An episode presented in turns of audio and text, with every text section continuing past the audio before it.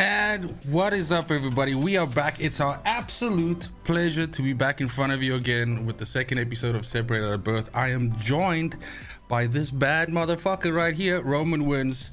It uh we've been hard at work in the studio talking about some stuff, getting ready. Uh, we have a jam-packed episode for you guys today. Um, but uh, first, I'm gonna let my man say what's up. How's it going, dude? How have you been? I'm well. Hello, everybody. Welcome to the Separated at Birth podcast, episode two, where me and my partner hope to do a deep dive into the MCU and talk about all things surrounding Marvel, geek culture, the movies, how we got into this genre, how we feel about this genre. But first, as you welcomed me so graciously, I am well. This week has been bananas. How is your day going? um, I mean, I mean, it's it's Monday, right? So so we got the ass of the week behind us. so from here on, it's smooth sailing all the way. Uh, I think I was saying to you earlier, uh, super excited for this week because we get uh, Dying Light 2, of course. Thank God. Um, I, I'm feeling, I'm feeling the coffers are a little bit dry at the moment in terms of gaming. I'm looking for a, a fresh, uh, something fresh, you know, injected. So uh, definitely looking forward to that. But other than that, uh, I am officially COVID free since '93, baby. Um, but yes, I, I. I don't have this fucking virus inside me anymore, so I can go and buy my own beer. I'm a grown human being, a man that can buy his own beer and pay with his own card. I, I, I have I have reached a new apex in my own, you know, development as a human being. So I'm super happy. I'm sure the wifey is super happy as well. She doesn't have to do my beer runs for me anymore. So, but Yeah. yeah, um, yeah man. Uh, how'd the weekend round out for you? All good. Oh, the weekend was rough. the weekend was rough. I That was a trick question, dog. back-to-back- That was a trick two question. back-to-back marathon streams. My liver uh, took 10 years off of my life, uh, but we're fine. We we bathed in the rejuvenating waters of the Lazarus pit. Uh, we are back. All right, I am reborn. Uh, but uh, yeah, as you said, uh, we are in a, in a drought of content. Yes. But uh, it's a bittersweet thing because we're not going to be able to keep up with and churn out product for all of the things that are coming out in That's the thing. Two weeks time, we're gonna be complaining like hell, bro. So, so yeah, Yeah. hundred percent, hundred percent. So uh, I'm going to be pounding out a lot of uh, Red Bulls, coffee, B12 to uh, be able to keep up with all of the new and exciting things coming out in video games. Yes. But we also have a lot of stuff coming out in the world of Marvel. Yeah. And I can't wait to dive into that with my partner today. Uh, as always, this is a live podcast. Your comments and questions can be read live on air. Please look in the description of this video and find the stream elements support button. Any form of support contribution will get your comment or question read on air. Join in the discussion with me and my partner, and we will take it and we will dissect it and we will talk about it with you, the people. But if you can't support that way, you can always support by doing what you're doing now watching the video, hitting the like button, and sharing it, hopefully, with a friend. You share this with one person, then we just build this thing up, baby. We just we just build it up. We just we just build it up like this Marvel slate that we have in front of us for 2022 and beyond. Absolutely. Absolutely. I think I think it's important as well. I think I, I think we might have mentioned this before, right? But um, we definitely we definitely showed our past in terms of gaming and where we come from. You know, like like just just kind of like laying out the groundwork for you know how we started, what the genres were that we were really into, where this gaming journey started for us as well. But something that we both also have in common is this extreme love for comic culture as a whole uh, the characters that are in those I, i'm i'm definitely uh, my my preference goes to marvel but i'm by no means a marvel snob and so uh, even if you take the two main ones off the slate which is marvel and dc i have much love for other like image as well for an example. So so i just think as a whole this is a culture that i also just as much as i love and my heart lies with gaming culture it is something that i just love to consume. And so i thought it would be also a good idea for us to just because some of these things i don't even know about you yet. And so it interests me to understand that what was it what was it was it a case of you know comics found you first or did you watch shows that drove you towards those characters? Uh, how how did this come about? Like wh- where does this love for for this culture come from? I mean look at your posters in the back there. This is all you know you've shown some of your comics in the past and maybe we can do that at some point as well because i know in your studio and in me, my side here i've got you know some of my favorite comics framed up on the wall and i don't think we share that enough with the people.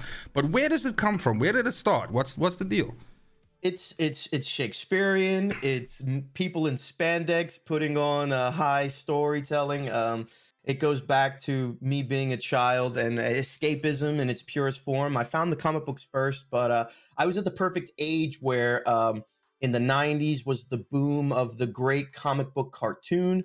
Um, so a lot of the uh, old stories from the uh, 60s and 70s and 80s were uh, retold in cartoon form. So uh, just just that flashpoint of uh, reading the books then having no one to really talk about it with, but enjoying it on my own. And then the cartoons became a big thing. And then I was able to go to uh, other kids and say, Oh, you're watching this cartoon. Well, uh, and then I could introduce people to comic books. But like we talked about in episode one, that arcade culture of finding people with uh, like minded uh, enjoyments of genre that's what the comic book store was for me. Going to the comic book store was was an event. It was when you can go into a brick and mortar store and talk to people be recommended. There was no internet so you would be recommended stories by people. Yeah. uh, it was it was it was a fantastic time. And then to have all of those great stories from the 60s 70s and 80s and ha- watch it grow with me and then this movie slate comes out and then to be able to experience it all again virtually this virtual comic book store where we can come together with the people and talk about this stuff before because now all these people now are being introduced to stories i read the infinity gauntlet saga when it came out yes. and to be able to talk about that and then people stay after the credits and like who's that big purple raisin looking motherfucker yes. and i'm like yes. that's that you guys don't know what's coming like oh my god yes yeah i mean that's a big part of a big part of it is is this ability to to almost in a way pre-read things right? Mm-hmm. and and and i'm a huge fan of if we go outside comics books for a little bit but you know like having read a book and then sometimes seeing the movie of the book and if it's done well right then then it gives you a, a, different side a visual aspect to the thing that you might not have had. I mean some of them are done fucking terrible of course but that's that's beside the point.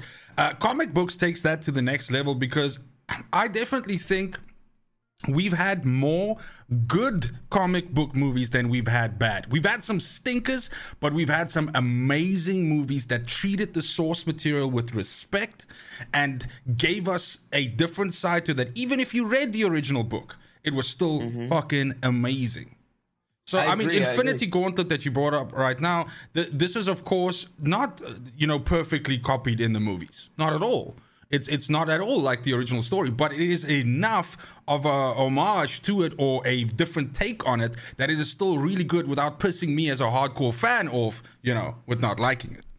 Yeah, I believe they only even maybe adapted twenty percent of the actual comic book yeah. source material, but I love it. It it it, it stands next to it in many parts stands above the source material. Yeah. Um, I, I just think it's fantastic, and I absolutely and it's it's great because and I want to get into your history with this genre as well and then and this culture but like you said our, our and I feel it from you and this is something I can't wait to dig into it with you and this is something that we'll be able to give to the people and why we're doing an episode on this is because this long time uh, appreciation of this source material allows us to have an insight into maybe what's coming down the line yeah. in 2022 as we talk about this slate but I want to hear your story with this stuff tell me no, 100%. Uh, just to add on to what you said right now, there's a certain fun with prediction with this as well, where even if you end up being wrong, it is a fantastic conversation to have just because you start realizing the possibilities here. And in people like Kevin Feige and the other people with the MCU, we've certainly seen their want to be faithful to these and to go to leave no stone unturned. Uh, uh, without going into deep in this guardians of the galaxy is a really good example of that of them taking something that is a complete and utter gamble and turning it into you know something lovable. But in any case um, for me, look, the, the thing is, my comic story started long before games even, and and it's it's it's a simple one where I was in the right place at the right time, and I lucked out like something like amazing. So my my mom devoured earlier in her life devoured books, dude. I mean, she would mm. do a hardback or softback, you know, novel fiction, whatever. She she especially liked like crime fiction, you know, that kind of shit. She would eat these books like six days, baby, six, four to six days. She'd be done with one. She'd sometimes do two in that time, everything like that. She'd read well into the night.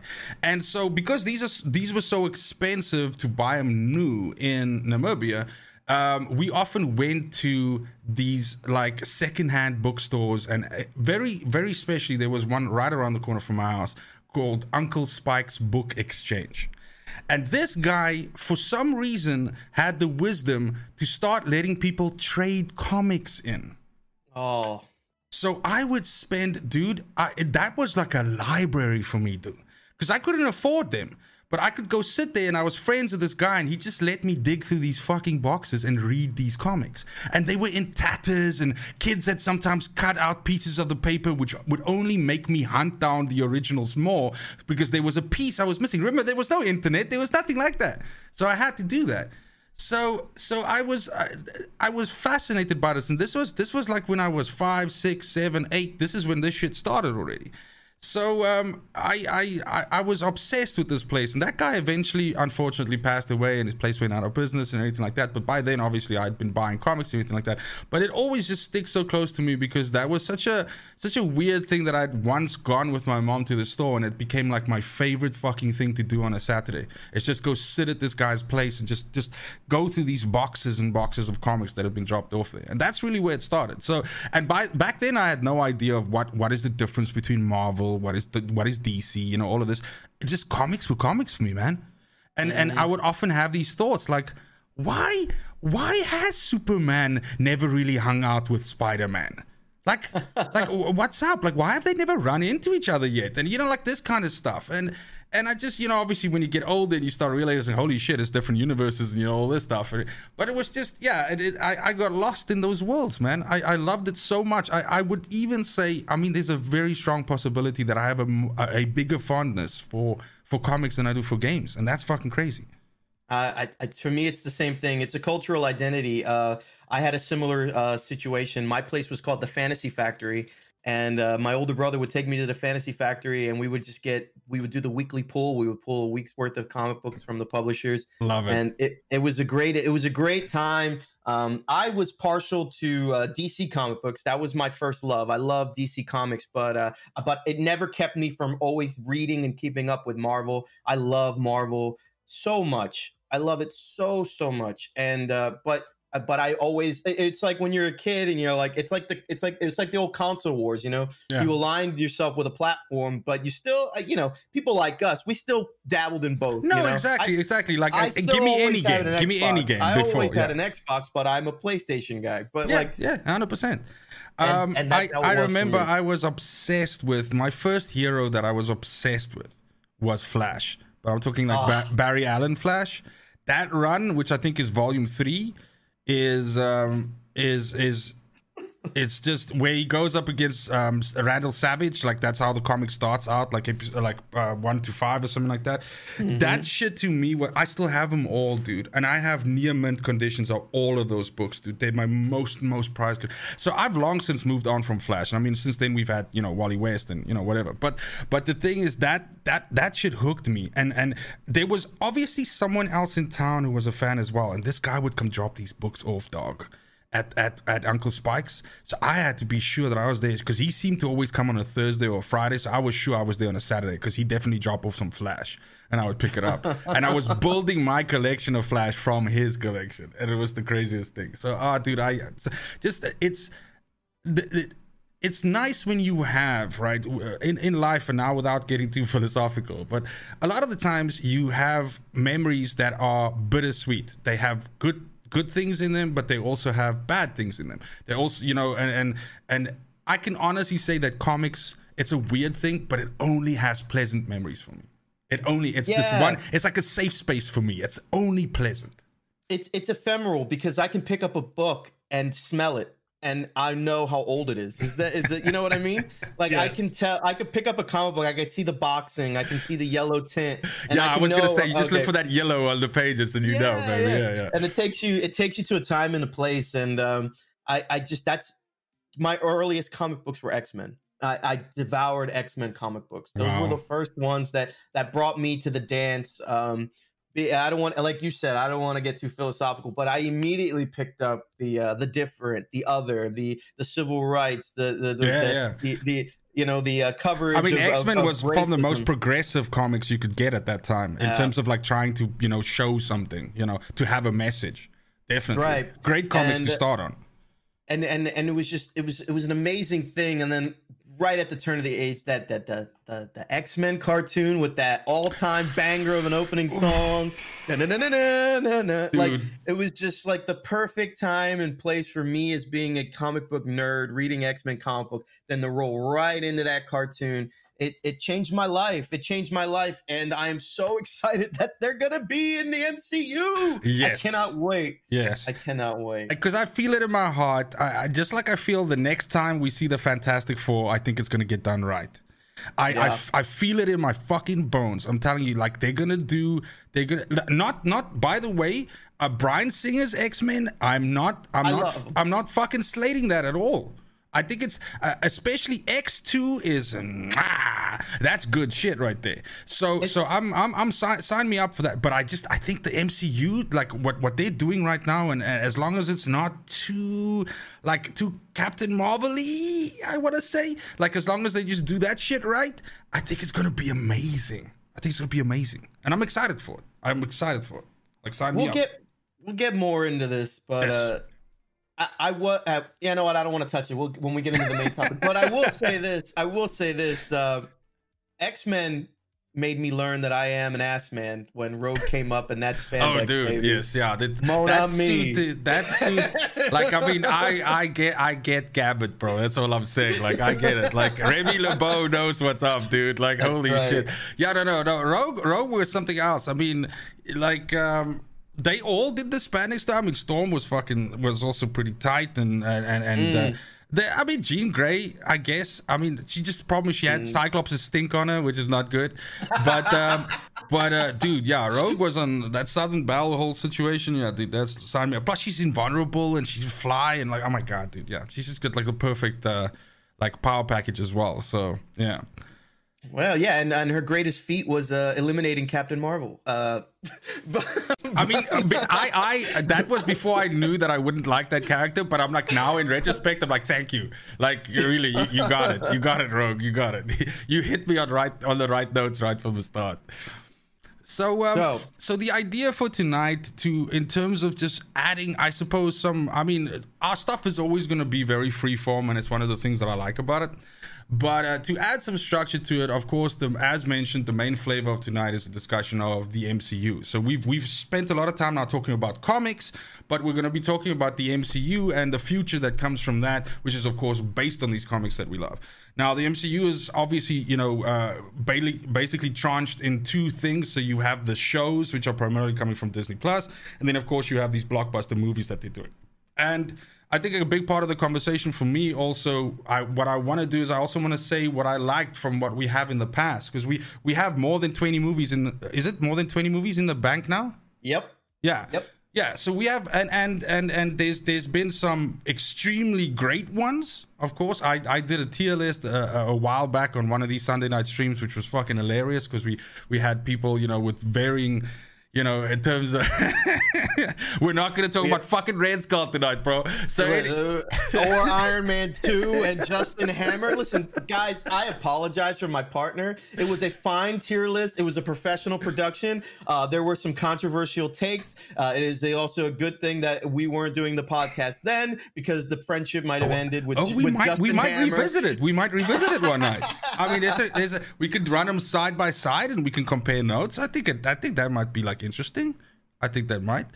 That's But right. um, but yeah, so so that's definitely just framing the idea for tonight. But I think that's a good thing for us to just sort of like let's let's pivot into that and say in terms of in terms of an overall opinion for you on on the MCU and where it stands right now. I mean, what did you think of the the Infinity Saga, uh, the build up to it? Um, you know, just just run us through just some, I guess, some bullets of of where you think it hit high notes, where it hit low notes. Um, you know, what you wanted more, what you wanted less. You know, something like that. Give us a, a little bit of a rundown. phase one was uh, a little bit of trial and error, introducing the characters, experimenting with uh, getting in, getting a lot of love out of Robert Downey Jr., seeing how far they can take it, realizing they may have taken it too far, then focusing on other characters in that phase one universe, with the with the culmination of the Avengers movie, which I just think is so stellar. Uh, every time I go back and rewatch it, I I'm still surprised at how well it holds up and how much I absolutely love that movie. Uh, phase two, experimentation into genre films with the noir spy thriller of the immaculate Winter Soldier movie, um, going into your space uh, adventures with the Guardians of the Galaxy films. I thought Phase Two was just, and then the culminating in Infinity War was just. They were hitting and running on all cylinders in all of Yeah. those movies. Yeah, it really Um, found its stride there. It really just it- it- really just yeah. found its stride so strongly and I, I absolutely adore almost all of those movies even the lesser ones that i don't like go back and rewatch as much like the ant-mans of the world i mean they serve their purpose to introduce those characters give elements to the world give a power set with the Pym particles and the quantum realm and then use that to go back into their bigger movies. So nothing was wasted. Was more Yeah. things enjoyable than others? Yes but nothing was wasted. They addressed everything. They kept that that world building which was fantastic. And, and now we're kind of in the in the dark again. We don't know where they're going. We don't Yeah. know what what is mainline what is supplementary information and where is it driving to? But i hope with the slate of 2022 as we go down it uh, we can maybe answer some of those questions as we keep going what are your thoughts Yeah, I, I mean, I, I think that's honestly, I I agree with literally like ninety nine point nine percent of everything that you said. I can only add to some of it. I I like the idea of how they were able to loop in some movies like um, like Thor 2, which were thought of to be low points, and then actually became in a way quite significant, pivotal, whatever you want to call it. And and again, that what I see when I see things like that is I see a studio that has long form planning. And that's what I want. That's what I want. If anything, before we start talking about like treat the characters with respect and everything like that, because that should be by implication already there. The the thing that is most concerning to me and, and that puts me at most ease is when I see that there's a fucking plan. That that that that works for me, and that's that's maybe because I'm an extremely plan-driven person, but it's also because it gives me the idea that that people understand that they are there are repercussions to what they do to characters, to what they do to storylines, everything like that. Because these things they all build on each other. It's like one big Lego, you know, thing. So for me, I I I, cannot agree more with what you said. It definitely uh, it definitely it was like an upwards track, right?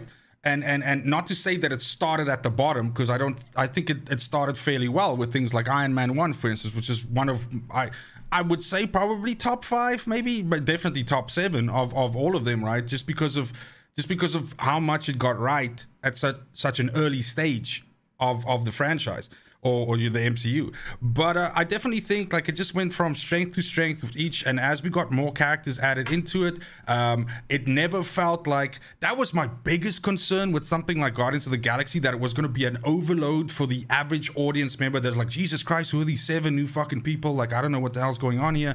Um, why is this raccoon talking? You know, like this shit. Like I was scared of of that you would lose people.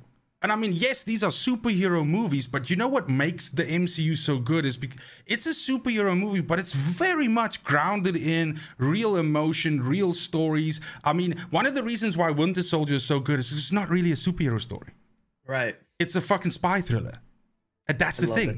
Dude, it, that's why it works. Yes, it has a guy on it that can fucking jump off bridges and throw a you know metal shield at you know I don't know 250 kilometers per hour, but but and and but there's so much more going on there as well, and and that's the thing. And and this is what they do right. They get the human drama right. And if you look at now, without doing too much of a hard pivot, but if you look at something like what the CW does with their characters, and this is on the DC side, they f- they fuck up the human side of it because it's this it's Yeah. this shitty shitty human drama you know like like like They're making soap he, operas. he doesn't like me why doesn't he like me why isn't he returning my text you know like this shit like no so uh, i'm sure that there's a market for that but not in my fucking superhero movies so so yeah i i think i think for me probably the biggest criticism that i could leverage is when we come to this now point where we are now and my concern is for me right now that I feel that we're in this kind of like lost kind of space now with this, right? And it's because maybe because we don't have a big bad, all right? Or and even uh, I would take it one step further and say maybe the big bad's got nothing to do with it because before we knew about Thanos, we knew about the Infinity Gauntlet, we knew about the gems, and, and all of these things were tying together. You know, like it took us a, it took us a bunch of movies before Thanos' name was even mentioned or he was shown in the background. Uh, I feel like right now at this moment in time, it's like a lot of short solo stories on its own, which is nothing wrong with that. But I think if you have that too long, if you have that too much, then people might lose interest. That's that's just what I'm thinking. I'll never lose interest but I've I speak to people who are not nearly as feverish as I am with consuming this, you know, medium, and they're kind of like, eh, you know, and and I don't blame them because I I definitely think Eternals is fucking weak. Eternals is weak sauce. Right. Right. Um, so so I, I'm not I'm not super happy with where we are right now. But if this is what gets us to the next thing, I'm okay. I'm okay. Success success is a double edged sword. Um, having all of that phase one slate to to condition your audience and to make them fall in love with a Chris Evans, make them fall in love with a Robert Downey Jr. as Iron Man, make them fall in love with a Chris Pratt as Star Lord. Uh, now those characters are are indelible. Now, yes. when you close your eyes and you think of Captain America, you don't see the art in the comic book anymore. You see Chris Evans. And you this, don't see. this is. Don't you think fundamentally this is the problem? I'm getting to that. So okay. you don't see uh, Demon in a Bottle Tony Stark. You only see Robert Downey Jr. Tony Stark. Yeah. And and that is a gift, and it is now it may be a curse. So Marvel has no choice but to gamble in introducing and making new stars again. They have to believe that if they did it once, they can do it again. Now, is a Dane Whitman Black Knight who debuted in Eternals going to do that? I I don't know. Uh, Kit, Kit Harington's a a great actor, but can he carry a franchise? Uh, exactly. I mean, he has Game of Thrones. What else has he done? Right? Chris Evans was. Yeah, but it's also that actor. that's not a that's not a character that carries a franchise. Like you know. Well, no, no, no. It's one, but it's their attempt at yeah. making. no, no, no. I, I, get it. I get it. You, are you're, you're seeding. You're seeding the pool. You know, they you, have a new star they have a new star in Benedict Cumberbatch. I mean, he is going to do amazing things with Doctor Strange. I believe in the character. Chris Pratt is still going to be Star Lord for the foreseeable future. Uh, we have we we we some of us don't like Brie Larson as Captain Marvel, but the movie made a billion dollars. You know, um, I agree with you. I've I've lost a little bit of faith in the slate going forward based on what we've seen, but Shang Chi, I didn't hate. I enjoyed the movie, and I've gone back and watched it a couple times now that it's been on Disney Plus, and I enjoy it more. Um, Eternals, it Eternals was the ultimate cringe for me. Uh, my partner is dealing with some technical difficulties. Dude, Join us did... live though, and you get to see things like this. Uh, I just did a BS poll, but it's okay. I got you. Uh, but we're making new stars, and part of that is losing the old stars, losing a Chris Evans to his character being retired losing a Robert Downey Jr.'s character to his death in uh, Endgame. Unfortunately, losing a Chadwick Boseman to you know colon cancer tragically. Will a Shuri Black Panther be able to carry that franchise, or will they need to do something like resurrect the Killmonger because they realize that they're not making uh, the money that they were seeing before and using him to be uh, come back as a new Black Panther, or maybe using Mbaku? I don't know. the The receipts will tell we have to see how this stuff goes on. But we have some movies in 2022 that you know we I want to run down with you, and then maybe we can make some projections. Maybe we can see which ones we're excited for due to like a hype meter. Are we hyped for these movies? Is it a little bit meh, you know, or what we think these movies can lead to? And then we can also dive into the Disney Plus shows and see where they rate as well. Uh, those have been hit or miss for me. I don't know how they feel for you, but uh, they're some of them have been really strong. Some of them feel a little bit meandering until like the last two episodes where they want to hit you over the head and say, okay, this is how it connects to the greater story. Um, but I'm I'm excited to you know go down and have this conversation with you. But a lot of my faith was restored in what they want to do by seeing a No Way Home. That Spider-Man movie, they threw the kitchen sink in that movie and uh, it's now made a billion, or er, 1.7 billion dollars, uh, which is ridiculous. It, it, a lot of the pandemic fears of people not wanting to go to the cinema for other movies. What was it about that movie that brought them out? I love that we have an international audience, so we can talk about it from the American side. What what made me go to the movie theater to see it? Did you see it in cinema? And what brought you to go see it? Seeing that you're in the in Europe, like I, that fascinates me like picking that apart. How did that movie succeed where everything else failed? Was it the power of the mcu was it the power of spider-man? Or was it the power of the leaks and the hype of maybe seeing three spider-men on screen at the same time? I don't know. What what was it to you? What made you get up and go see that? I uh, I'm to have to do a hard pivot here uh, because my PC is actually busy crashing out. So this is uh, I don't know if you can even hear me. I can hear you. Yeah, so so And my you look good. my keyboard is malfunctioning. So what it's doing is it's opening windows and you know doing all kinds of crazy shit. So I'm gonna need to to cycle. So anybody that's in the thing right now, we're gonna come back as fast as possible. The stream is logged in, everything like that. You guys are just gonna have to give us five to ten minutes just to bring this back up. So I really do apologize for this technical mishap. This is of course my fucking inability to handle a glass, but um, we're gonna be right back once we sort this out. And we will edit this in the clips. Yes. Stay tuned. Okay, hundred percent. See you now. Okay, coming back up. okay.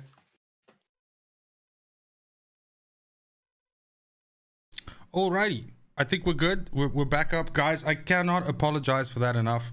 Um, we, uh, well, I had a bit of an issue. I saw some bots coming into the chat, so I was trying to eliminate that, and I wasn't concentrating on the drink in front of me. So, oopsie poopsie. Um, it happens. Uh, it is one of those things. I really do apologize. Um, Roman was on a fucking roll there. So, um, but uh, Live television, baby. yeah, we're gonna try and catch up on that point. Um, I'm I'm I'm still gonna be cleaning off some tang off me like while we do it. But uh, thank you guys so much for for bearing with us. Um, and uh, yeah, uh, so so I think I think basically where where the back part of that conversation where you mentioned you know how the experience was of it coming into the to to to you know watching things like that in the cinema and all of that. But just maybe let's just reframe it again. Just catch me up with what you were saying and then um and then we go we go from there if you don't mind. Yeah, uh, I mean, I was, I was, I was curious because when we're discussing movies in 2022, the we have to address the elephant in the room. Is uh, is COVID going to be a a, a problem with people going out into the cinema? Because you know we have Spider-Man that is almost making two billion dollars. It is an MCU film. Now, is that indicative of the power of the MCU, or was it something with you know the leaks of the three spider-men that were going to be in the movie i mean what was it that got you to want to go see that movie? And i was curious to see uh what the audience you know because we have an international audience and what was it that that made them want to see that movie? Because maybe if we can dissect that we can look at building of future stars in the new mcu in 2022 Yeah. and will it be as prevalent or is there burnout? No 100% i mean i i think i i think it's indicative of the strength of a character like spider-man. Um i think that's a good point is the fact that um spider-man as a franchise as a name so i'm not talking about tom holland's spider-man per se but just spider-man pulls. It's it's one of those things. It's it's a strong enough character that that people have some kind of an attachment to it. Um i think I think it's I, think it's important to look at the effect that the leaks had, and that's one of the points that you mentioned there as well. And, I think this feeds into the whole thing of the pandemic not having people be able to go out and see ads for these movies in front of each movie that they watch, right? And so you need to, and you can only drum up so much interest with big posters up in, you know, like malls and things like that. So you need to kind of still drum, you know, drive this sort of artificial like cycle up to to hype up the movie. I think it's also a case that we have today with if we just look at how media works, everything is about the leak these days. Um, and that's not just a, a, a movie thing or a MCU thing, anything like that. But but there's such a huge amount of attention that's spent by people trying to be the first one to leak something, and so therefore also getting that news out there. But also in us consuming it, uh, I can I can be the one here that says I try to avoid spoilers as much as I can. But I inevitably I reach a mood where I'm just like, you know what, I'm gonna go look because I just need to know. I need to know. So I definitely think the spoilers absolutely did help the success of that movie. It's also um, the movie had a lot of stuff in it which was very juicy to spoil. Right? It, it, it, uh, If you look at like how it turned out with like how it invoked like um, uh, what is the word I'm looking for? Nostalgia, right? And so member berries. Exactly. So I definitely think that helped out a lot. Now, whether that's a thing that they can that they can get some longevity out of, in other words, that just becomes the norm, that for like six to you know three months before a movie comes out, you start getting all these juicy tidbits and stuff, or whether that down the line leads to some form of fatigue where people are like, I know everything about the movie already before it comes out. I, I'm not really interested again. I think there's a fine line there that can be played. Uh, and I think I think if it's not overused too much, I think it's a very powerful tool. Is my is my honest opinion about it. So that takes us to the first MCU movie of 2022, Doctor Strange 2 and the Multiverse of Madness, debuting on May 6th. There is a powerful, powerful leak motif around this movie. It being a multiversal film similar to Spider Man, there have been leaks of casting things, people that are in the movie. And uh, I apologize to the audience. Uh, none of these leaks are verified. So you can consider some of this spoiler territory. Mm-hmm. I won't go into it too much, but take anything with about this a grain of salt. But there are powerful uh, leaks out there of alternate Iron Men, maybe a variant Iron Man, variant characters of the Illuminati, some leaking of of certain characters that may be in this film. Now, do you think this is part of that leak culture that you were talking about, people wanting to be in the scoop business, or is this possibly an artificial uh, leak thing to get excitement built up for this movie uh, after seeing the success of a Spider-Man? Yeah, that look, that's a see. The the thing is, it's two different kinds of leaks here, right? Because because when we're looking at what Spider-Man was, it was leaking towards movies that had already been, mm-hmm. and and their inclusion. And in if in many ways, Spider-Man was again without trying to spoil anything. So I'm not going to say any names, anything like that to anybody that maybe hasn't seen it yet. I'm very respectful of that. But the point is, it was very much a Sony Pictures homage. It was it was very much about what the Sony Pictures had accomplished with that character. That's really the point.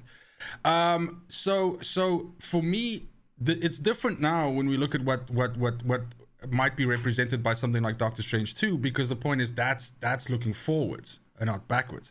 So this could be very well the vehicle that gives us the next number one, the next big bad, but also lays the groundwork for characters and and you know like a new Iron Man for example and like a female Thor and okay I mean you know or uh, like a uh, like a different Captain America for example. It could lead to at or maybe different teams that we hadn't seen yet. So like a, like you mentioned um, you know I mean you, we're talking about Mariner um, you know, being part of that, uh, you know, uh, so that can give the whole Atlantean saga like a, you know, a break into that because he's of course in the Illuminati as well, and mm-hmm. then um, you know some other teams which we might have seen in the past like Fantastic Four, you know, getting their their thing. So so it is.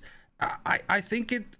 I think it has to almost be done this way now because the point is, I think by itself, if you ask a dude off the street, are you excited for Doctor Strange 2? Then I'd I'd be willing to wager that 50% of the answer you're gonna get is um, I mean, I like the character, but it's just like I don't know a lot about Doctor Strange. It's kind of like a little bit weird. Like uh, I'm, I'm just waiting for the next Avengers, you know, something like that. But if you tell that same person, listen here, uh, this is Doctor Strange 2 and it's his vehicle, right? But you're gonna see like you're gonna see like um the next big villain in this, and you and you're probably gonna see like our first our idea of what the Fantastic Four should look like and and this and that, and you tell them that shit, or you tell them like the villain's gonna be in there, that's basically gonna be the next ten movies, then the guy suddenly that jumps up that interest. Yeah. Hey, did you hear that rumor that Tom Cruise could be a variant of Tony Stark as Iron Man in this movie? That's gonna get butts in the seats. Yes. What the hell? Because it just sounds weird. Movie? It just sounds weird. But I mean, I'm like, I'm good to go. I mean, you know, give it to me. So yeah, it's um, I I, th- I think it's an interesting way to do it. Um, and like I said, the the I think a lot of the times the studios also feel like they have to get ahead of the leak culture. So they realize that because these these productions are massive and they have studios involved in them that work remotely and you know all of that, and that's the other issue with this COVID era that we have now is a lot of the stuff has gone extremely digital. So that just means there's more people that can see it, there's more people that can leak and anything like that. So maybe the studios they hedge their bets, they play it safe, and they they leak just enough so that it's not it's not enticing for these people to leak these things. Maybe I don't know. It's an interesting thing because um, in the wake of the uh, lawsuit that Scarlett Johansson filed against uh, Disney with Black Widow not going to cinema and being only on Disney Plus day and date. Well, it was a multiple release. It was day and day in cinema and on Disney Plus. That's right. Um, they estimated that the movie lost six hundred million dollars to pirates because when you Yo. release it to when you release it on a digital platform, it can be easily torrented and then shared out to everyone. But Spider-Man debuted in China first, and it, or I'm sorry, internationally first. It didn't open in China, and it was available on every site. But the movie still made almost two billion dollars. Yeah. If your product is good, people are going to want to go see it, and if it's not good or they're not as interested, they may be more willing to uh, bend their morals in this tumultuous time. Uh, I, that's why I completely think the leaks of Mister Fantastic, Namor, Iron Man. I think all of this is manufactured by the studio, putting the putting out these casting sheets to get people to want to go see it in cinema. And you don't think they're necessarily going to be in the movie? I I think I think uh I think You think, think it's smoke? them- You think it's smoke, or do you think it's just you know they're putting it out because they, they they're trying to get people in seats? I follow enough industry insiders to know. I would I would wager the Illuminati, uh, possible X Men. I believe the John Krasinski as a variant of Reed Richards. I believe the Tom Cruise as a variant of Iron Man will be in the film. I believe it. I believe this is where the the X Men start. I hope so. But yes, I believe and and then let's go into this. As you said, and I know on your wall you have X-Men comic books. And as I said, X-Men are are an important thing to me. And having Scarlet Witch as a as a as a pivotal member of this movie, maybe even the antagonist of Oh this film, shit! You mean House of M? I believe this movie will be a reverse House of M. I believe So this this like movie will brings it, it's like no more mutants, instead way more mutants. Yes. So, and for all the audience who maybe have not read House of M, and uh, the the premise of it was Wanda suffered such mental anguish over the course of her life and her loss and losing her children and things like that. She blamed all of it on mutants, like being a mutant, that mutant world, all the trauma of being a mutant, and she used all of her power to whisper. No more mutants, and it eliminated all mutants from continuity. Coincidentally, it was when you know Fox was producing uh, X Men and they weren't part of the MCU anymore, but it was a clever vehicle to eliminate mutants off the slate. I believe Yes. a great homage to that comic book would be to do the reverse. And for her, as a way to get her children back, will create the mutant gene Yeah, and will and get her brother back. Get her brother universe. back. and get her brother back. Yeah, yeah, and and I mean, what a what a great way of exactly like you say, you can use words like homage and everything like that. But what a great way of including a, an extremely, I mean, many people will say that House of M is is basically a catalyst to. Uh, X Men comics are in a very good place right now. Um, I, I think the the whole Krakoa, the, the this island is probably the the strongest. Uh, that's Grant Morrison, if I'm not mistaken. It's Yes. the, it's the strongest representation in terms of like good story writing that we've seen in the X Men in a long time. Like we went through some bad shit like in the mid to 2012, 13, 14, which wasn't that great.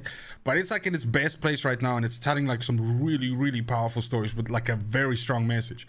Um, and a lot of people, myself included, feel like the what got us to that was the things that were set in motion by House of M.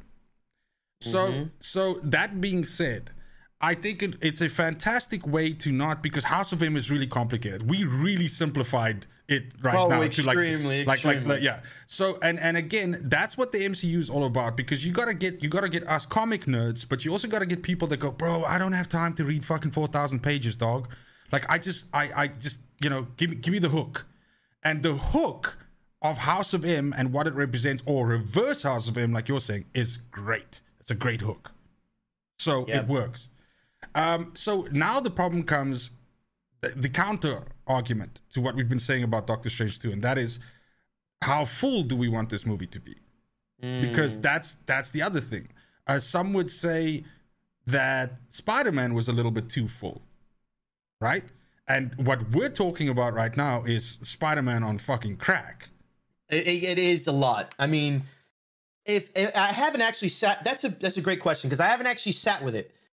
It it on the surface from the trailers we have a variant Doctor Strange, we have a variant Baron Mordo, and we have the multiverse of madness. We have demons that look like Shuma-Gorath. We have a lot going on on the surface. It's insane. They haven't even touched in those trailers what is going on with Wanda. Why does he need Wanda? What has Wanda been doing with the Darkhold this whole time? yeah. Has she has she lost it trying to get her children back looking through the multiverse? And then to hear these rumors of variant Iron Man, variant Reed Richards, variant Namor and Atlantis and the Illuminati and possible X-Men. How do you get all of that in one movie? Yeah, but it I is mean, a very important movie out of the gate yes. to give people the hope for phase four. So it could be that branching movie that just gets everybody to believe in these next movies that are coming down the line. Yeah, I think I, I, I the I think the main thing that we can, without even diving into these other details, is the main thing that we can really really agree about is that it is an important vehicle that gets us to the next thing. That that that is the unfortunate mantle that this this uh, movie has to bear. Um, Spider-Man was not it because, like I said, Spider-Man for me very much was like a putting a you know a cherry on the whole Sony production of that character and and and and and and uh, you know rounding out all of those characters that we saw in you know the previous Spider-Man movies. So so so that was about looking backwards. Now we have to look forwards. And the the the thing with with the multiverse means you can do shit that doesn't stick. So you can do things that you can just you Ah. can just retcon like fucking immediately because it's the You can. multiverse. And So- you can kill characters. that- Correct. you can go ape shit. You could what what what happens if um if what we're seeing right in the trailers of fucking reverse Doctor Strange is actually how that movie ends and he replaces Doctor Strange going forward and he's like this enemy seed in the team that nobody knows about. You know like there's Man. there's spins on this shit, right? But the point is that again it just leads to how important this movie is. And what is Oh my god! I just thought of something. Go on. okay but but but no but please share with us. But the, the thing is the thing is that that just again shows uh, how important this movie is. And it's kind of like the part which makes me like like i'm always very careful to keep myself in check. Yeah. because you can you can hype something it's entirely possible to hype something up too much. It and all of our knowledge of Marvel, I mean, Yes. we can pull from all these different things, and they've shown that they try to keep these stories, while entertaining and fantastical, very, uh, very encapsulated. But the idea that came into me with you opening up this uh, this doorway of the multiverse, currently, right now, there exists a group of aliens that we know are living on Earth in secret. Mhm. They are they are the Skrulls. The Yes. Skrulls are shape shifting aliens, and they are good.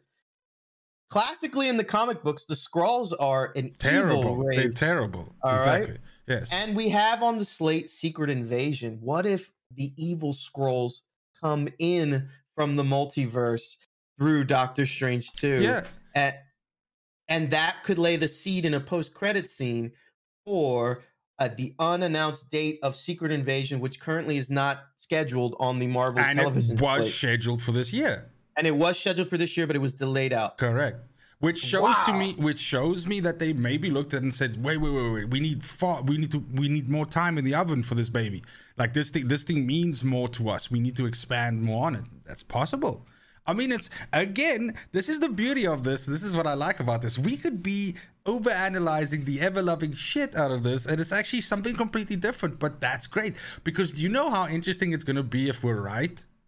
Oh my gosh, that's well, join in when we do a podcast on it. But Yes. uh, before we pivot on to the next movie in the 2022 slate, I'd like to remind everybody that this is a live podcast. If you want to get involved with this show, if you want to spitball with us and have your join in discussion, have your comment read on air, please consider supporting the podcast and asking your question using the Streamlabs link in the description of the video.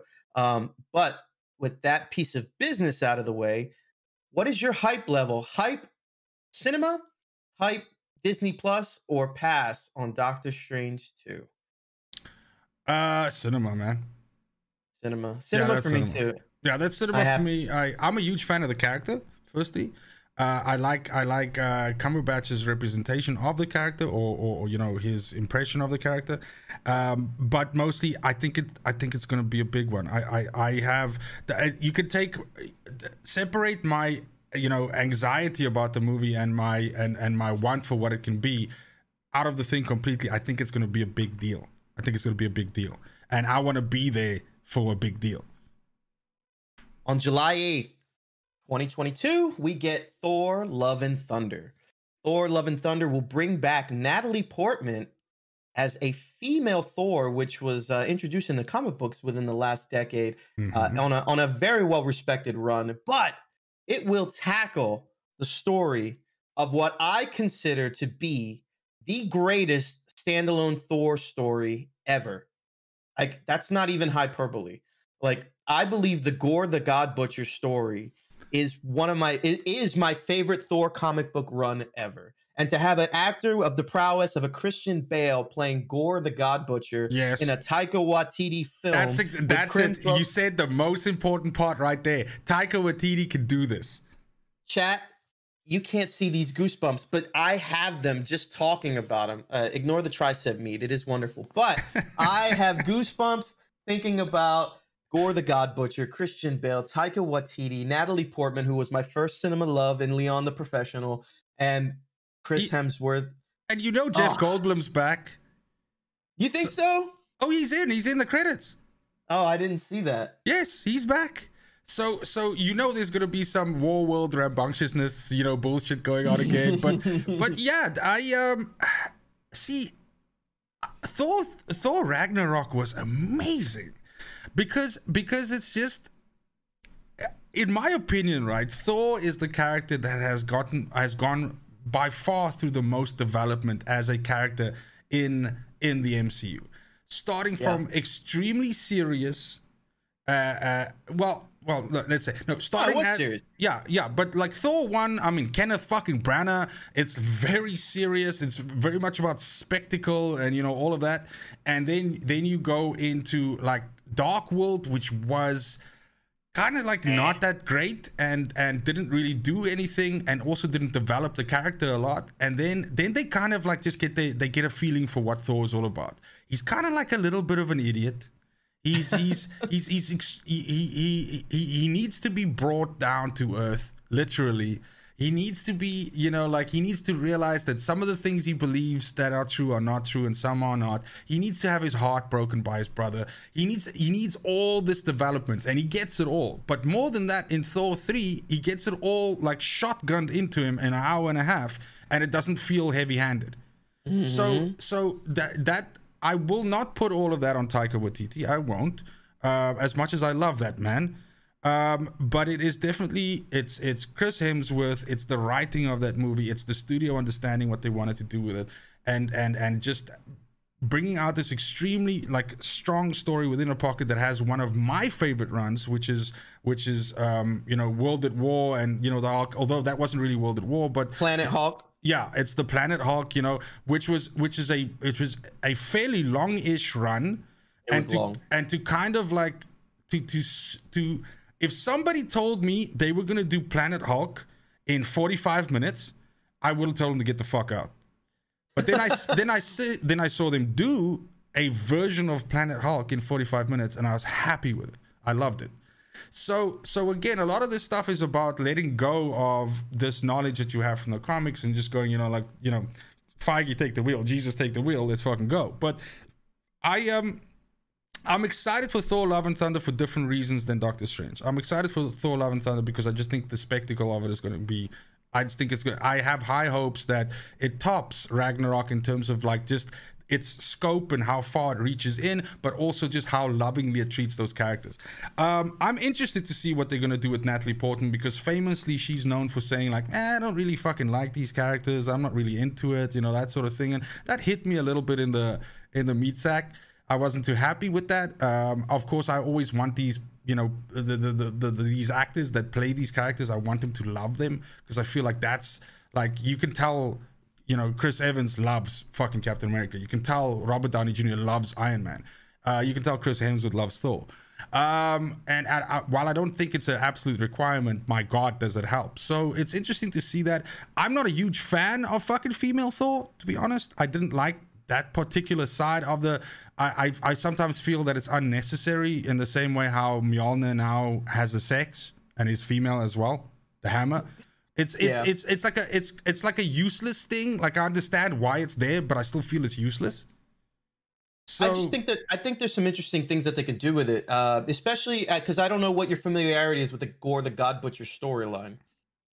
But so basically, and I don't, I'm not going to spoil the movie because I highly doubt they're going to go into this, um, especially with the subplot of Natalie Portman as female Thor. I believe they never gave Jane Foster enough to do. If I yeah. were a, an actor of Natalie Portman's stature, I wouldn't want to return that character to turn That's to that a character. good point. That's a good. But if they if they come to me and say, "Hey, we're going to do the storyline of Jane Foster has cancer, and the only way to cure the cancer is to give her the power of Thor," uh, and you're going to be female Thor, I, hey, now yeah. she has something to do. Yeah. Um, but and that's something we can explore, of course. Exactly. And the premise of the Gorr, the God Butcher storyline is Gorr, uh, his world, every world has uh, higher beings that their their people religiously believe of them as gods, and Gorr's uh, people, the gods of his world, were not good to him, and he obtained some alien power to be able to kill these gods. So then he systematically goes to every world and kills every world's pantheon of gods. At the same time, Thor does not have Mjolnir; he has an axe. And mm. uh, this could be the way that he doesn't have Mjolnir in this movie. He gives it to Natalie Portman, and then he gets a new power, which will make lots of new toys. You know, where he'll have of his course. axe, yes. and then uh, he'll have to uh, face Gorr and uh, face the values of, of, you know, it's a deep story on do we need religion and what value people put into these gods. And then it, it tells a deeper story. And then you also have the uh, parallel story of uh, finding faith in someone who has cancer and how they beat it and that, that, that power struggle. And then you'll have, uh, I'm sure Susan G. Komen will sponsor this movie uh, for breast cancer awareness and all that and the other. But uh, I just think there's some great things that they can do with this movie. I believe in Taika Waititi. I love the Gorr, the God Butcher storyline and uh, I'm super excited for this film.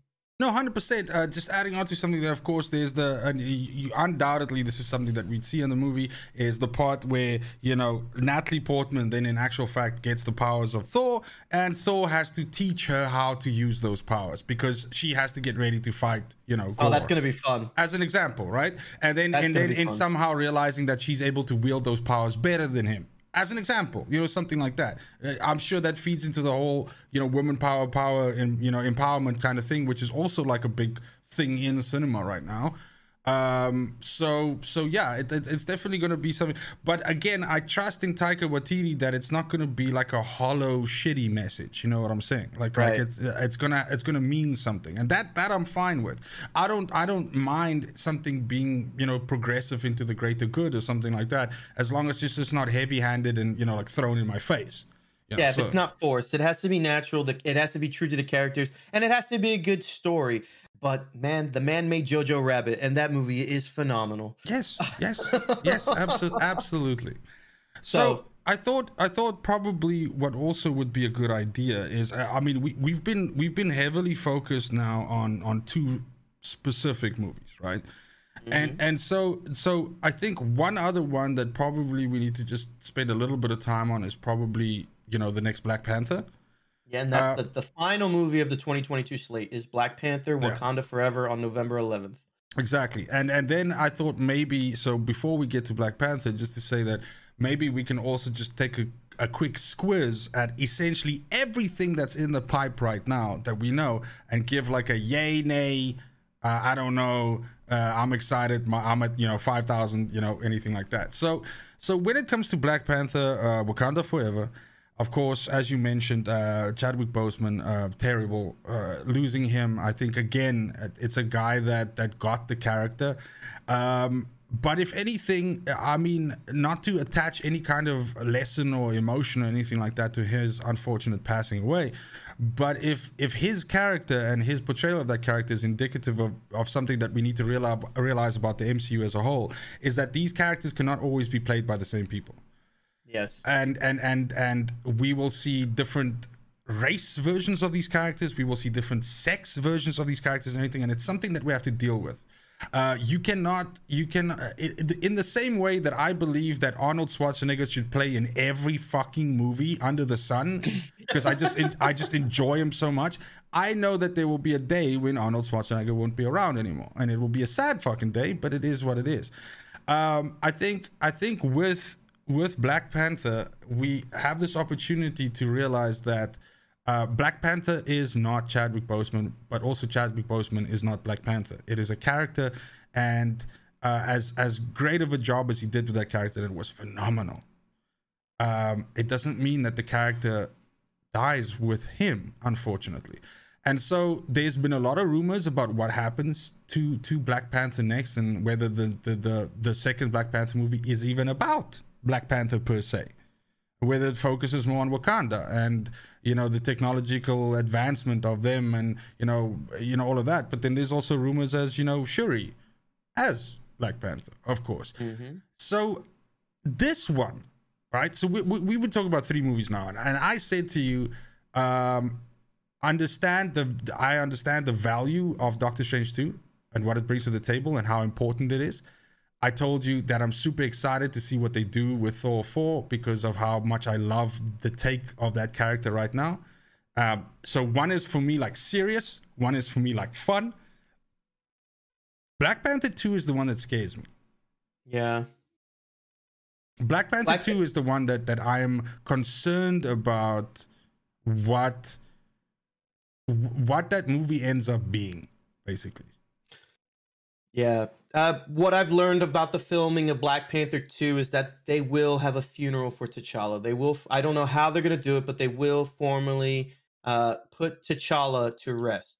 Uh, okay. Uh, what that what that means and how they get there or how they explain it is is going to be interesting because you essentially have to make your movie around that.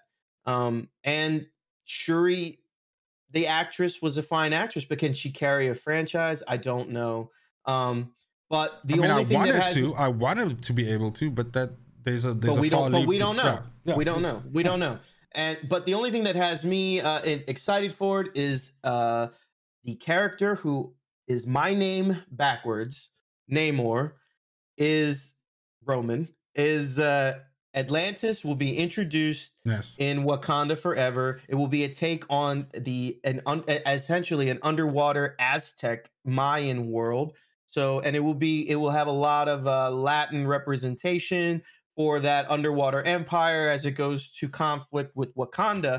Um, so, is that enough? There's so much at play. I love Ryan Coogler as a director in his other projects, um, but to me, this is a wait and see. This isn't a, mm. I'm going to run out into the cinema. I really need to wait and see the reactions to this. It's not a day one for me, unfortunately.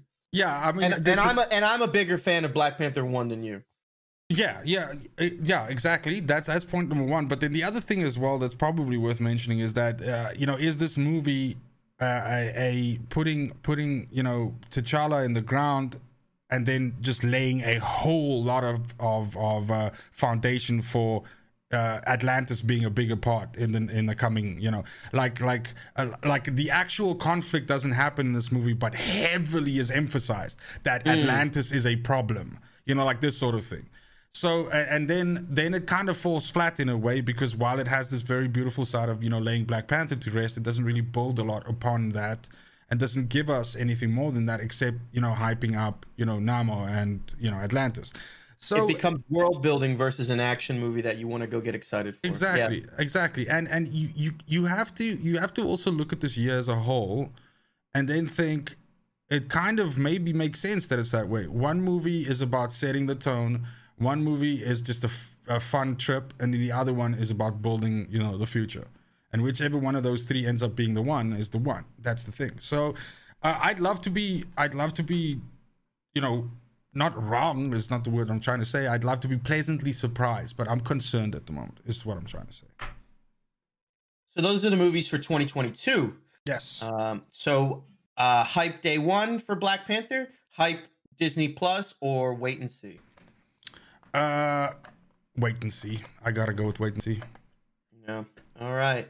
So now, while all these movies are coming out, these three movies coming out in 2022, we have one, two, three, three and one possible fourth show coming to Disney Plus in 2022. Now, I don't want to do a deep dive like we did into the movies, No. but uh, we'll, we'll run down the list of the shows when they're launching, and then you give me a couple quick points on it, and then I'll go back with them. So, first out of the gate, we have Moon Knight in Mhm. March 2022. We have Miss Marvel in the spring summer of 22, She Hulk fall 22, and Secret Invasion possibly, but it looks like it's going to fall off the 2022 calendar. Mhm. What's your most excited one? And then go down, and what's your least excited one? Okay, so uh, you had Moon Knight, She Hulk, and Miss Marvel. Miss Marvel. okay, easy. Least excited Easy, about.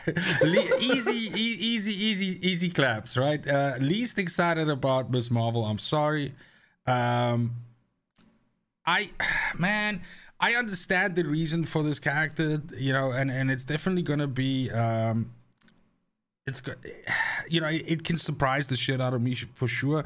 But I was very irritated with that character in the Avengers game, which the single player of the Avengers game had some really fucking strong moments, and and and Ms. Marvel was not it.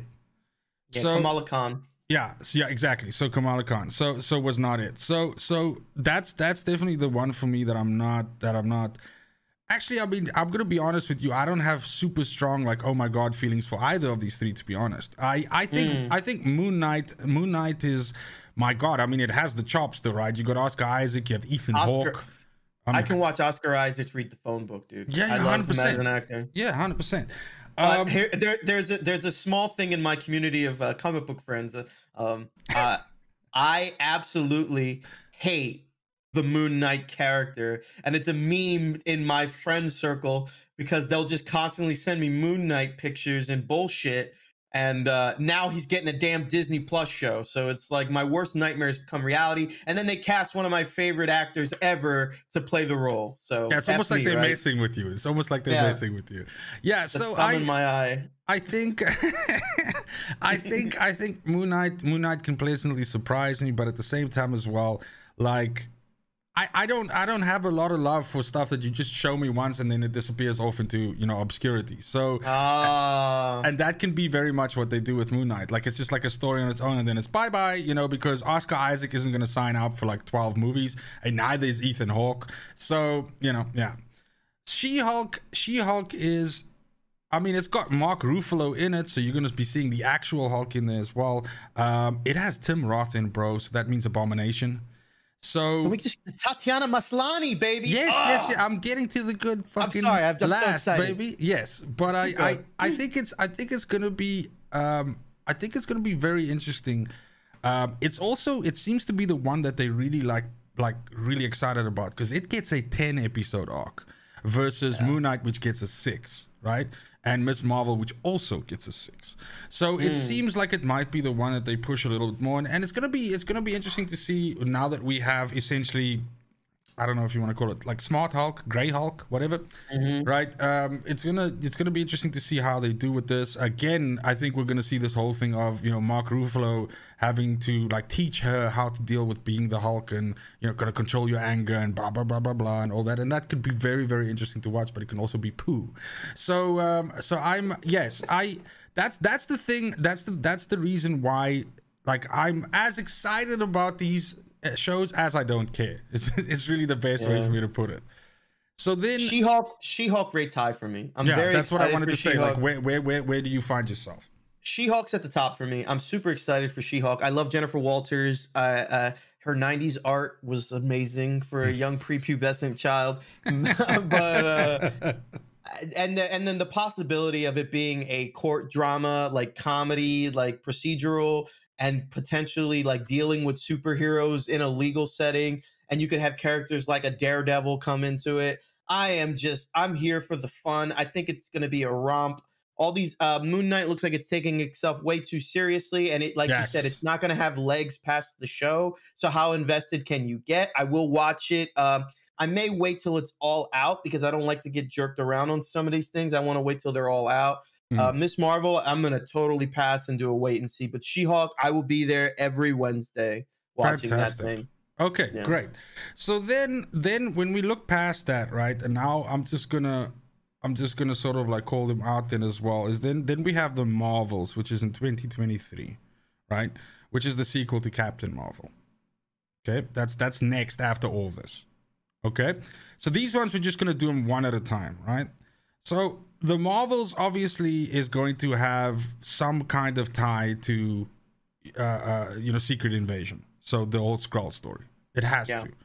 It has so, to. Yeah, it has to. Uh, what is also very interesting is that Quantumania, which is the next Marvel movie after that, which is you know Ant Man, the next one, um, they they were they were made at exactly the same time and they wrapped a day apart. So I don't know if that means that we see a lot of cross pollination between those two movies because it kind of seems weird that you'd uh, unless we're just talking about efficiency and because it was COVID times, they're trying to sh- you know excuse me, but shit both these movies out, you know, at the same time in terms of studio time, maybe. But um, but yeah, that so so look, the thing is the Marvels for me, um, it's gonna be the the massive return of Samuel L. Jackson, but uh, you know, he, he's gonna feature heavily in the movie. Um, Secret Invasion as a whole is I'm not a huge fan of that arc in the comics. I'm uh, you know, I, I just um it was used as a vehicle to get rid of a bunch of characters and to and to retcon a bunch of characters. The story going like, oh, it was a fucking alien the whole time. That's why this guy was an asshole. That's why he killed his wife. Blah blah blah blah. Eh, yeah. So I'm not feeling it, right? But um, so that that one for me is not a a a a, a instant an instant love. Yourself, how do you feel? Yeah, I, I, it's funny. I feel the exact same way. I hate the Skrulls. I, I just feel like it's such a cheap device to say, "Oh, it was just Skrull the whole time," and then like to uh, any and they can cover up the holes of any poor writing of any other characters that they uh, were dealing with at the time. The only Yeah. good thing about the Skrulls that they ever did was the Super Skrull, and when he fought the Fantastic Four. Yes. So I so I tolerate the Skrulls if it brings me to the Super Skrull. But uh, Yeah. yeah, I and I I, I really do not like how uh, convoluted the Skrull storylines and Secret Invasion uh, thing can go. Um, so I will have to hold my breath on that, but I am more excited for Quantumania because it introduces Kang the Conqueror, Yes. and that is a MCU level threat where it could be the next Thanos. I don't believe it will be though, but I I I think it's a head fake. I believe that if they introduce a Reed Richards in Doctor Strange 2, there's only one thing big enough that can go next, and that is the big purple world eating motherfucker Galactus. And that is my hope for the future. So, question: What do you think? What do you think uh, Bill Murray is doing on that movie, In Quantumania? I don't know. He's fucking in there. This is the thing. So I'm, I'm like Jonathan Majors, of course. Kang is there, right? Kang, yep. But Bill Murray's in there, bro. And you don't tap that unless you're looking for something. Ah, he he does a lot of cheap pops where he can just come in and be funny and then move on. Do you Okay. think Bill Murray at his age he wants to sign on to be a major character? No, I know. I don't think he signs on as a major character, but we we might need to spend some time on this, and uh, it's not it's not for us to know right now. But he could be something that's just contained to that movie, but that's of that level, right? Yeah, I Uh, believe the only good of the Eternal movies was to uh, give us the idea of a celestial level threat, a Hmm. giant planet-sized threat, and that's where you get your Star Fox and the Eternals trying to find these other Eternals to see about maybe a rogue celestial, and the rogue celestial could be the hint to a Galactus, and and that's that's my feeling. Um, and that's where I, I I think we'll get maybe some more hints on that in Guardians of the Galaxy three, which is in twenty three as well. Um, yeah, I mean, but, we're uh, probably okay. So let, let, let, let's let's because we're working towards this. So then, after Quantumania, so okay, Quantumania, you're excited about. I agree with you. I'm definitely more excited for Quantumania than for the Marvels. Okay. yes, What if season two then comes after that in in the Ah. in the current slate? Uh, it's it's okay, but I mean it, it, it's self-contained. It's popcorn. It's popcorn MCU. It belongs just by itself, and then you know like you know two weeks later you forget about it.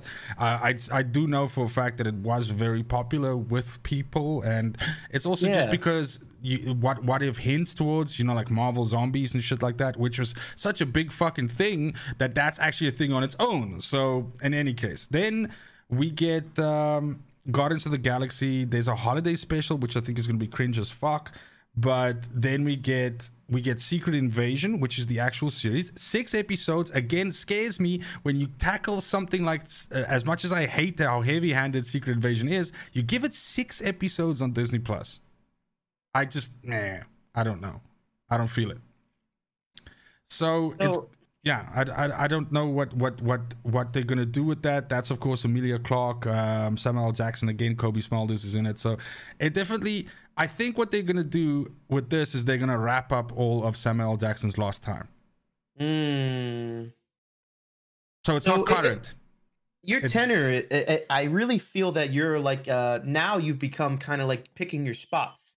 You know, for this next slate, it's not what it was before, where it's just this massive like roller coaster of hype. Now it's kind of like you're just picking your spots. It's almost like I've become like a connoisseur now.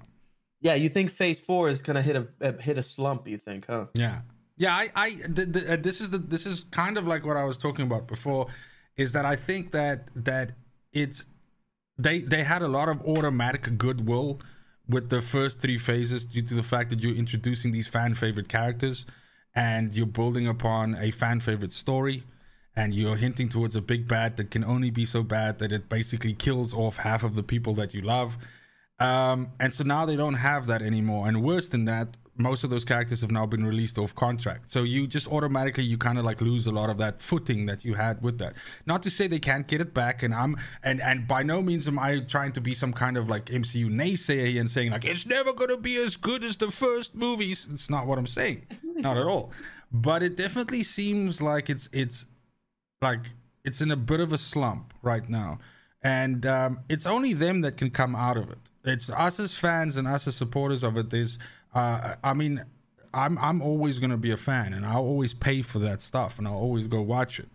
But if you want me, if you want me as riveted as I was with the first ones, then you're gonna have to show up.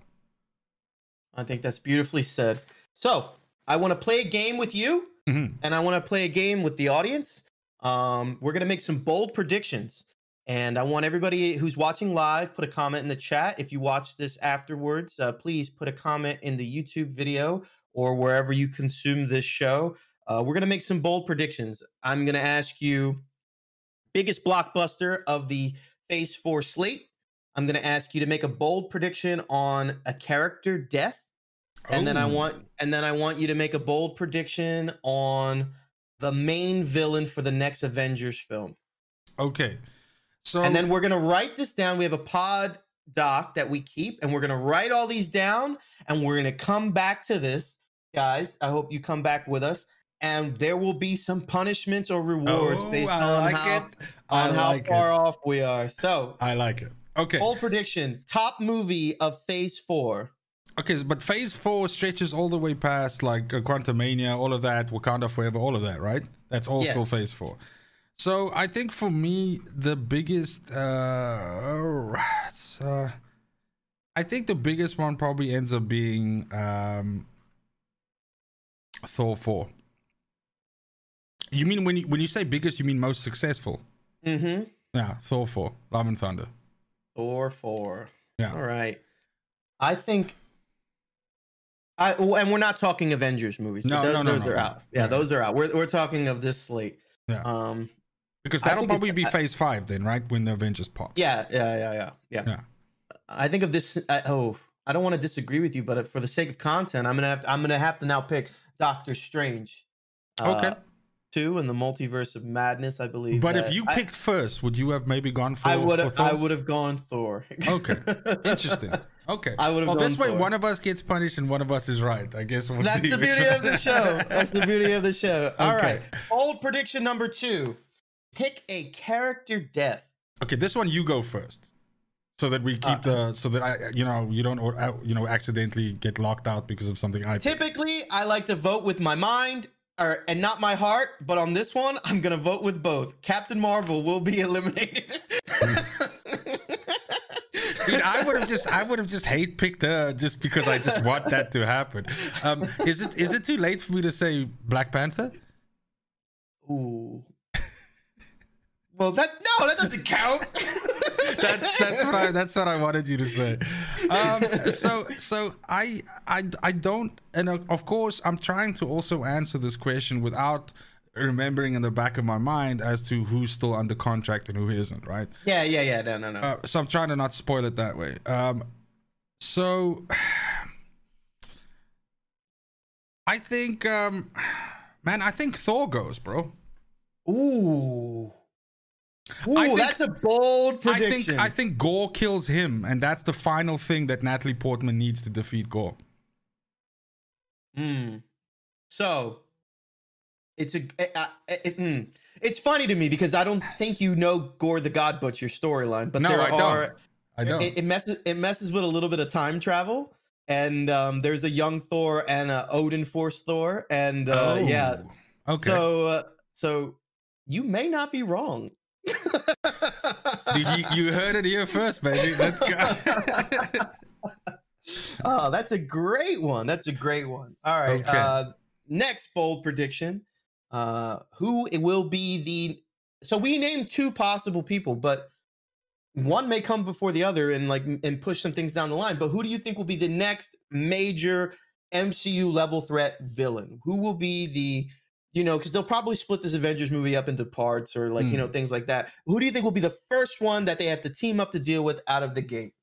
Bold prediction. um, the first one that they have to team up against out of the gate. Um,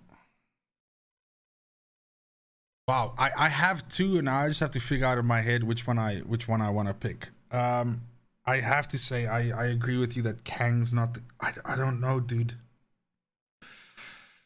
I I have I put huge stock in this evil Doctor Strange fucking theory of mine, but um, I I think probably Ooh. the first big bad that they have to deal with is. Can I ask you a question which will affect my answer? Go what on. Do you, what do you think?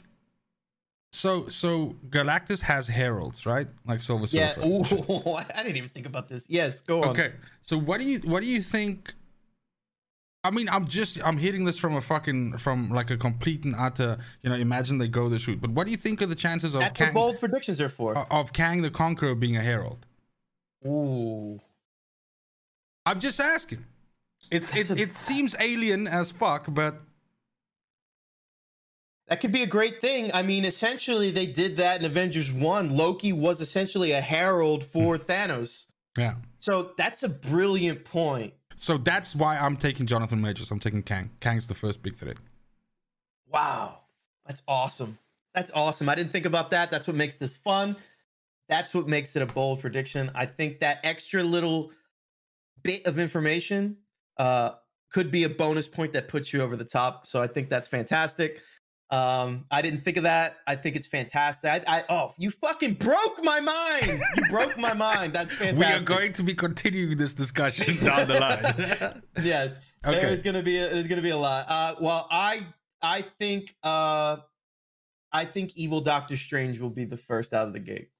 Okay, okay. I- and I, and I- that, I- would, that I- was my second one. That was my second. I one. don't think What If is just a uh, popcorn, then forget it. I think that they will use What If to make it important. I think they will use something from What If to be a part of the major storyline, so that way they can make people w- invest in What If season two.